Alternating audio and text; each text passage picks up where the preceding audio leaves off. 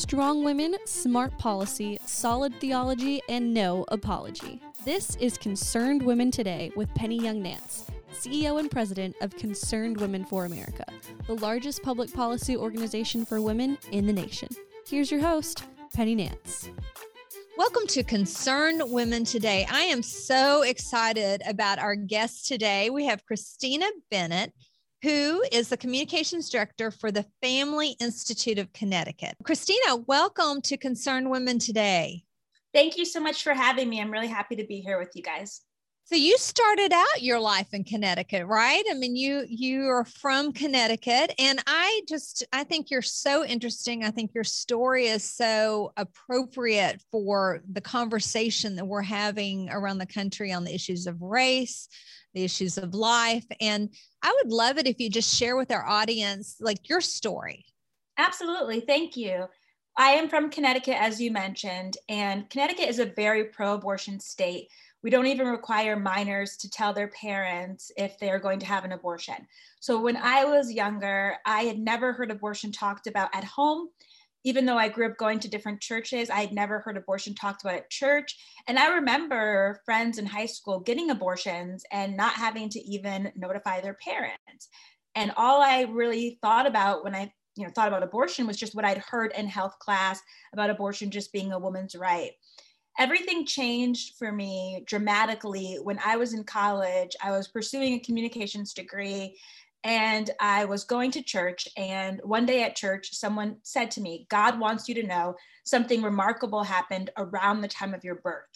And so I I thought, okay, that's very interesting. I'll ask like my a mom. Prophetic word of some sort. Yeah, or, exactly. Yeah. That's exactly what it was. It was a prophetic word. And I asked my mom, Mom, did something interesting happen or remarkable happen around the time of my birth? And her exact words to me were I met an angel before you were born, and I do not want to talk about it. No. so that was interesting. Mhm. I was a part of a Christian group on campus called Campus Crusade for Christ. Mhm. And we went away for a summer missions trip. It's called Summer in the City. And I went away to Kentucky and we were working with the Boys and Girls Club. And I journaled that whole summer. And I said, when I get back home to Connecticut, I'm going to ask my mom, you have to tell me, what does that mean? Mm-hmm. And so I cornered her in the bathroom. She was getting ready for the day. And I said, Mom, you have to tell me, what do you mean you meant angel? What, you've never said anything like that before. It's so strange for you to say something like that. And she said, I can't tell you because you would hate me. Mm. And I said, Mom, I would never hate you. You could tell me anything. And she was so reluctant and she was so afraid. But then she opened up and said, I scheduled to abort you and I was at the hospital and I had the hospital gown on and I paid for the abortion and I met with a counselor.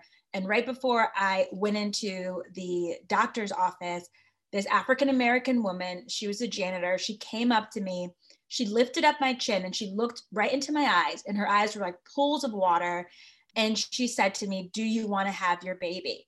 And even though I had paid for the abortion, I said yes. And she told me, God will give you the strength to have this child. And she told me to go put my clothes back on. But when I put my head down and then I put my head back up, a couple seconds later, 30 seconds later, she says, the woman was gone. And she expected that she would have been like somewhere midway through the hallway. Mm. And so that gave her the strength to walk into the waiting room. And she was really just going to collect her stuff and leave. But it just mm-hmm. so happened that when she walked in, the doctor, her name was Andrea, the doctor called her name, Andrea, into his office. And he didn't even have the decency to clean up the blood from the last Oh abortion. God. So when she walked into his office, there was blood on the floor from the last abortion. And she was just so disgusted and said, I am leaving. I changed my mind. And he said, No. He said, You've already paid for this. You're just nervous. You can get through it. And she said no every time. And after all of those attempts, after you're just nervous, you can get through it, after that didn't work, the mask came off and he just screamed at her and said, Don't leave this room. Mm. And she ran out. She ran out and she called my dad on the payphone in the lobby and she said, You know, I didn't go through with it. But then she ended up getting married to my dad. They got married. Uh, they it didn't last very long. Their marriage only lasted one year, and they divorced. And she just held that secret in her heart. And she had no intention of ever telling me. We were never going to talk about it. But when I came to her and said, someone told me that God said something remarkable happened, she knew that that was the remarkable thing that she had met that janitor and those words had saved my life. And so she knew she had to tell me. Mm-hmm. And telling me changed the entire course of my life. And I've never been the same since. Mm. Well, praise God. yes, and you God. know, I and I've heard this story, the same story from some of our young women for America leaders. And you know, God works in amazing ways and and things happen for a reason. One of our young women in Louisiana, the mother left a, her mother left a Planned Parenthood clinic because while she's sitting in the clinic waiting for her abortion, an aunt calls and says, "You don't have to do this. Come live with me." Wow. And so for, you know, all the people listening right now who know a young woman who's struggling, maybe it's you that is the angel, right? Maybe you're the one that needs to call this young woman and say, you know what? You have other options. Come live with me. Absolutely. I'll walk through this with you. I'll help you get to the other side, whether you're a parent or you place your child for adoption. We'll we'll figure out school we'll figure out work we'll figure out what needs to happen. And so i would just encourage everyone if this is touching your heart that's the holy spirit telling you that you need to intervene. Don't mind your own business. This is someone right. who may be looking for help. Maybe she's not but she might be. So i'd like to move into an issue that recently really you know, set me off. Because a show on MSNBC, one that's not very, you know, it's a Saturday show, it's not something I think that people even watch that much, but just the arrogance and the the ignorance around it of a group of women sitting around a table accused pro-life women, particularly white women, of seeing African American women as a human incubators and that we we're racist. And this was all around the fact that the Attorney General of Mississippi filed the Dobbs case. And it was all around the Mississippi case, which limits abortion after 15 weeks. And so they were just wearing her out. And she was an agent for, you know, all of us racist white women who don't don't care about our African American sisters and friends and co- coworkers and the and you know in our in that entire community. Uh, okay, let's let's play that. I just want you to hear this clip. Let's take a listen. I will say that, you know, as a woman and specifically as, you know, a Black woman, I am completely concerned. I think one thing to note is that the Supreme Court didn't actually have to consider this case, but they decided to do so as, you know, we now have a conservative majority, right? And we also know that women of color and low income women get abortions at higher rates than white women and more affluent women. So any law will, you know, com- it will impact, you know, my sisters, uh, my black and brown sisters in Mississippi for sure. And, you know, this really shows that, you know, attorney, the attorney general um, ultimately is, you know, a wealthy white woman who was acting in the interest of conservatives and other wealthy white women. A hundred percent. And speaking of, I'd like you to listen to uh, this uh, soundbite from Amy Coney Barrett, Ellie, and I'll get your reaction on the other side. I don't think that abortion or the right to abortion is would change. Do you think some of, the some of the restrictions might I change? I think some of the restrictions would change. I mean, she, she kind of warned us, right? There's an actual real live handmaid on the Supreme Court saying this. Okay. All right. Uh, what what's your response to that? I mean, as a young woman who's part of the the black community, what is your answer to her and what are your feelings on on what she suggested? Of course, I find it disheartening and I can empathize and understand because I grew up totally ignorant of the history of Planned Parenthood, totally ignorant of Margaret Sanger being a racist and how she used eugenics and her desire for population control to try to limit the Black community. I was never taught that. I was never, you know, given that history lesson in school or in church. And so I understand what it's like to be so disconnected from this troubling reality you add onto that the fact that so many Black churches are not willing to talk about abortion, they're not willing to have these tough conversations. And unfortunately, they see it as a political issue, and we're so polarized politically that all of those things are like the perfect storm and it just adds to the ignorance and unfortunately it allows for black women to feel as if white pro-life women are the enemy and they're fighting against them when really racist people are not trying to increase the black population right. I, mean, I don't know of any racist that would want more black children i mean it doesn't it's not even logical. Exactly right. it doesn't make any sense. Why would you and if you really knew the workings of the pro-life movement then you would understand that people are spending millions of dollars. Mm-hmm. uh, multi millions of dollars are going into the funding of pregnancy resource centers are going into health centers are going into maternity homes where women can live with their children all across the country, thousands of pregnancy resource centers, and they're not making a profit. Mm-hmm. They're giving clothes and diapers and parenting classes and baby showers and car seats and education for free, while Planned Parenthood is charging for ultrasounds and charging for birth control. And so, mm-hmm. not only do you have a movement where people are investing millions of dollars, but they're doing it and not bringing in a profit from the women that they serve. And so, why would you assume that they have an ulterior motive? Why would you assume that they are not there out of the sincerity of their heart to help? And I think it's because there is this division and there is this ignorance and a lack of understanding. And that causes these wrong ideas to thrive and to grow. And it's very sad because we are, as a community, targeted. Black women are targeted by the abortion industry and we have the highest rates of abortion. And it's not helpful for our community to look at the pro-life movement as an enemy when really pro-lifers are trying to aid us. Yes. Well and oh gosh there's so many things to say about this. So like you hit it exactly the nail on the head. It's actually the opposite of what she said, right? You've got Margaret Sanger, who's a eugenicist, who not only worked, uh, you know, to to um, you know she she called african americans human weeds like she's she was the arbiter of who deserved to live.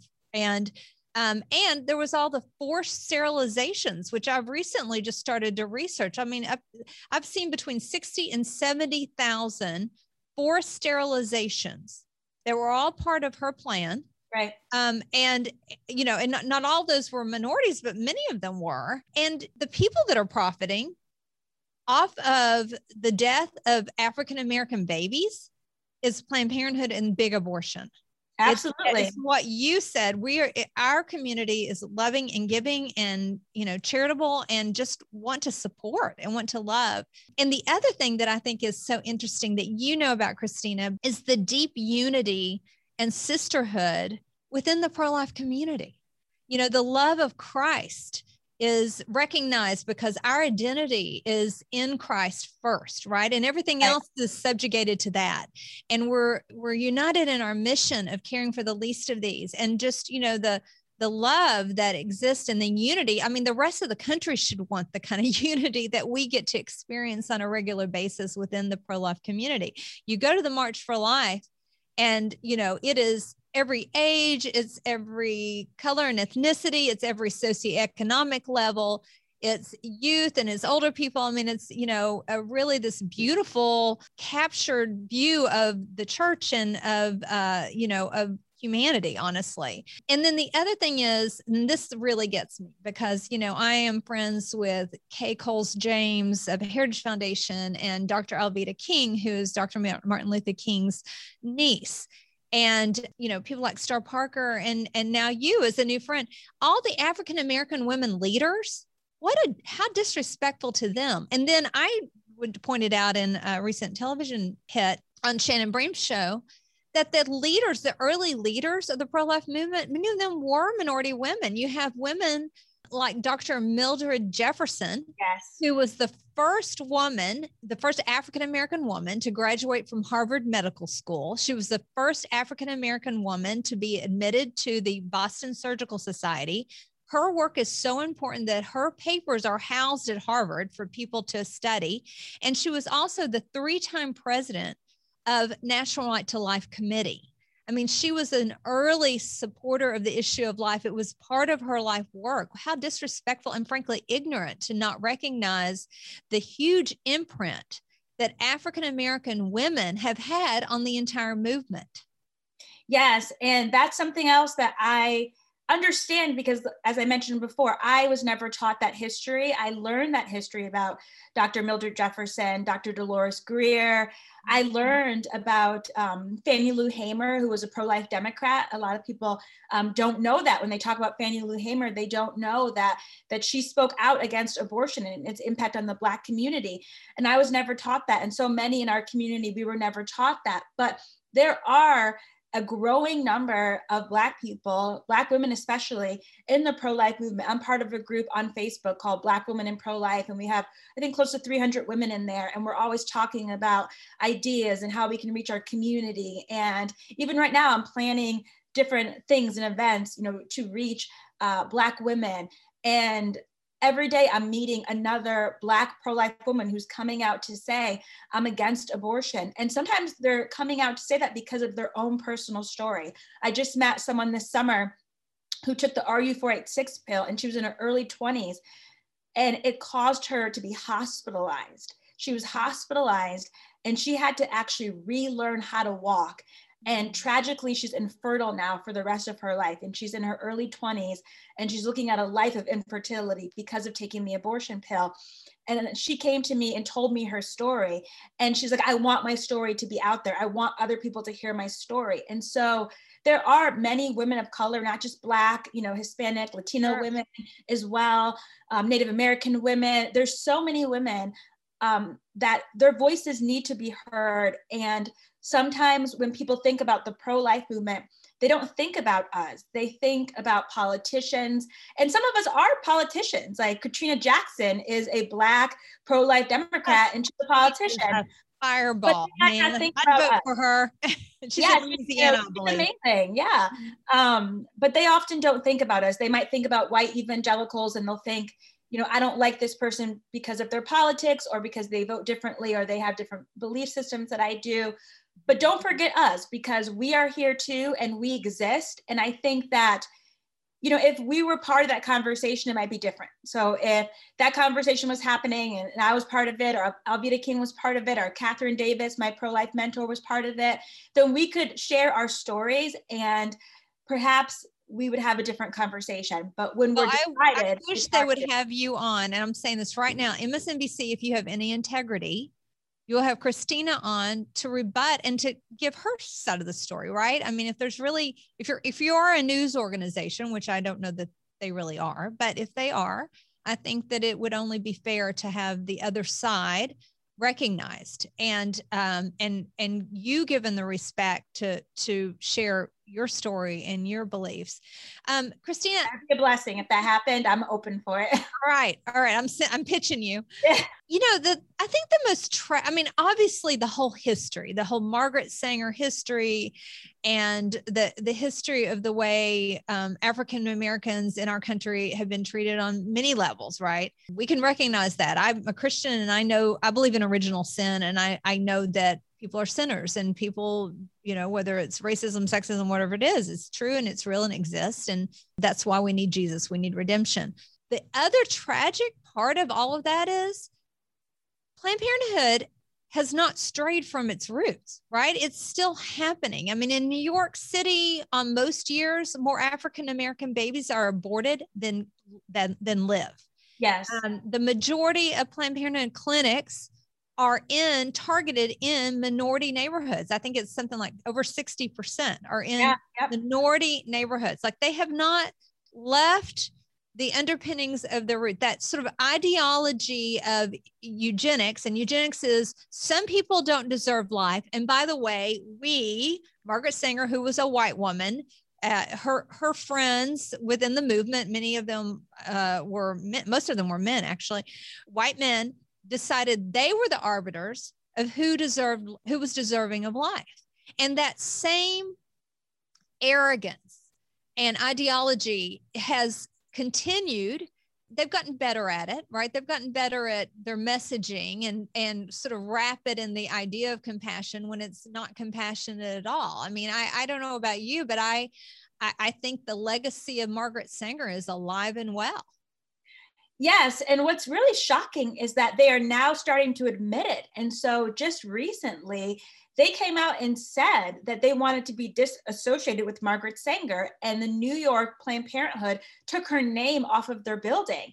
And their current president, who is a Black woman, she wrote an op ed about Margaret Sanger and, you know, saying how wrong she was in all these different ways. But yet, as you said, you're still carrying out her mission. So you can take her name off of a building.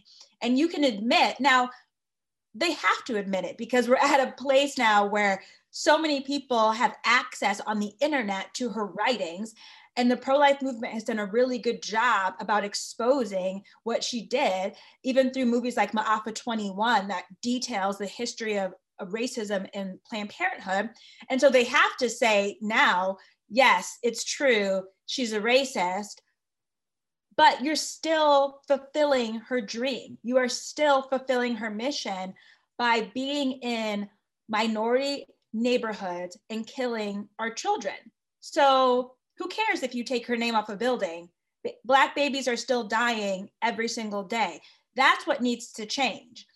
And so it is really troubling because Planned Parenthood, they've always been deceptive in their marketing. They've always marketed to the Black community as wanting to help.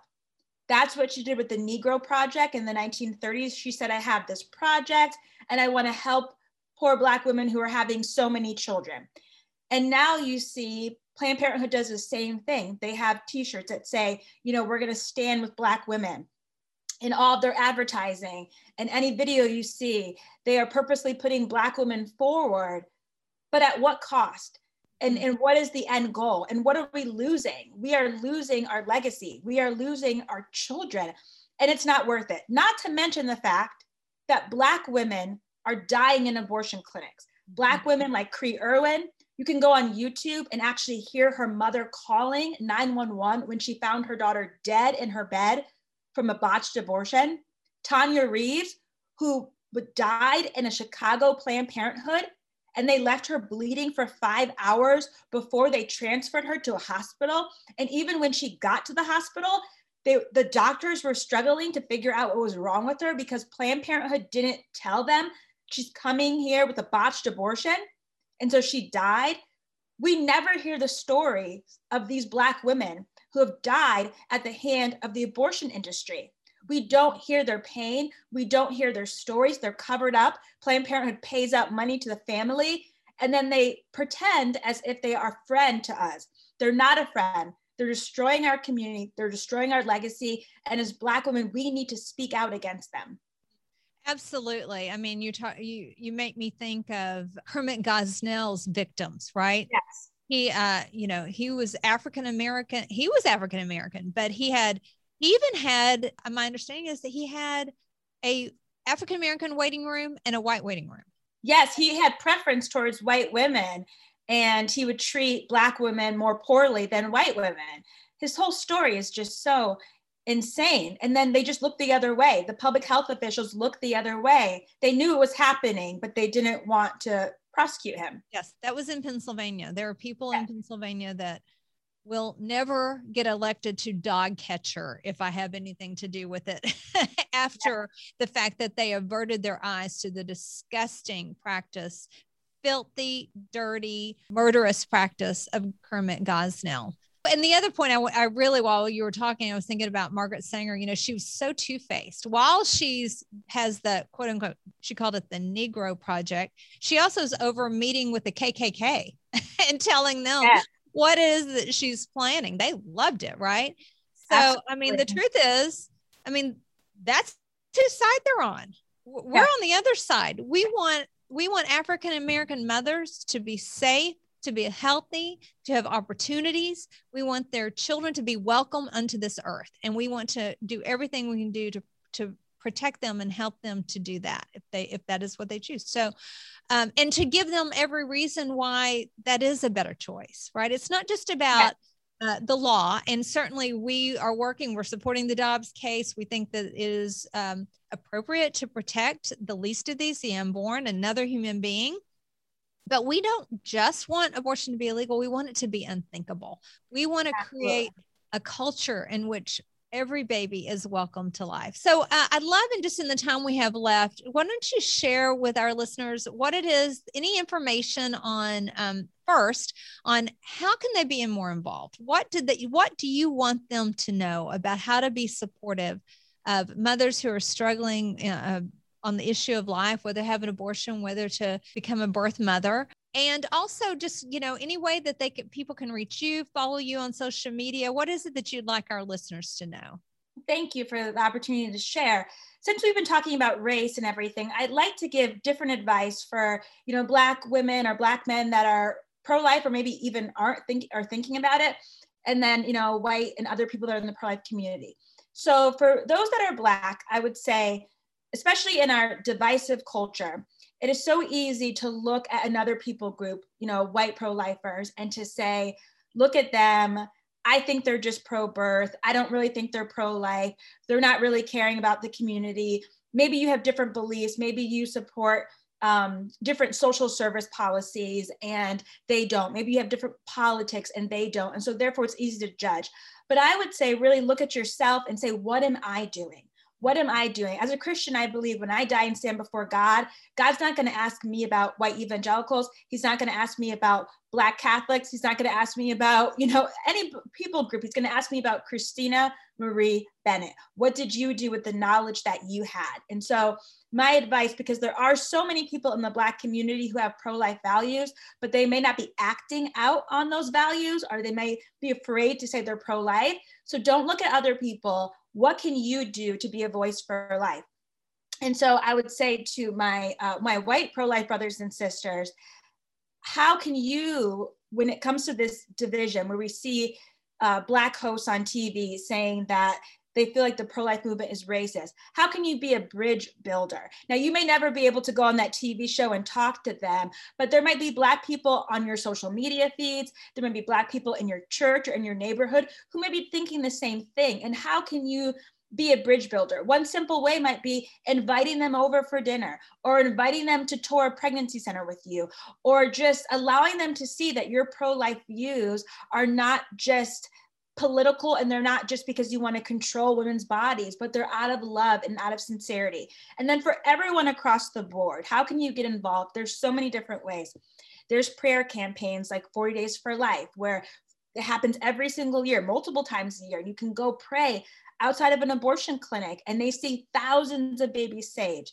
There's other prayer groups like Bound for Life, which is in Washington, D.C., and they pray in front of the Supreme Court with red tape over their mouth, praying for the ending of abortion. I work for the Family Institute of Connecticut, and that's an offshoot of Focus on the Family. And there's different public policy groups all across the country where you can get involved. One of the things that we do here is we fight for pro life pregnancy centers because they are being attacked by the progressive legislators and they're trying to enforce laws on them that would take away their free speech. So you can get involved with those organizations by volunteering your time, rallying, um, going to the Capitol building, going and talking to your elected officials and letting them know what bills you support and what bills you don't support. In addition to that, you can become a volunteer. I worked for four years a, as a client service manager for a pregnancy resource center. So I was over a team of volunteers and they were meeting with women, helping them to get ultrasounds, helping them to choose life. You can do that. If you can't volunteer, you can donate. You can donate to a pro-life organization. You can donate to a pregnancy resource center. So there's so many different things that you can do. If you want to be connected with me i am on social media my instagram super easy to remember it's black pro-life woman and that's also my twitter but i'm on instagram a lot more christina bennett i have a website www.christinabennett.com and so I'm easy to find. There's a couple films that I've been in that you can find on my website. And I would love to talk and I would love to help you to use whatever skills you have. So if you have a particular skill set, if you're good at social media or you're good at writing or you're good at singing or you're good at raising funds, whatever it may be, there is room for you in this movement. We need you. There's a seat at the table And we would love for you to use your passion, your time, your skill, and your energy to save lives. This is the most important issue of our day.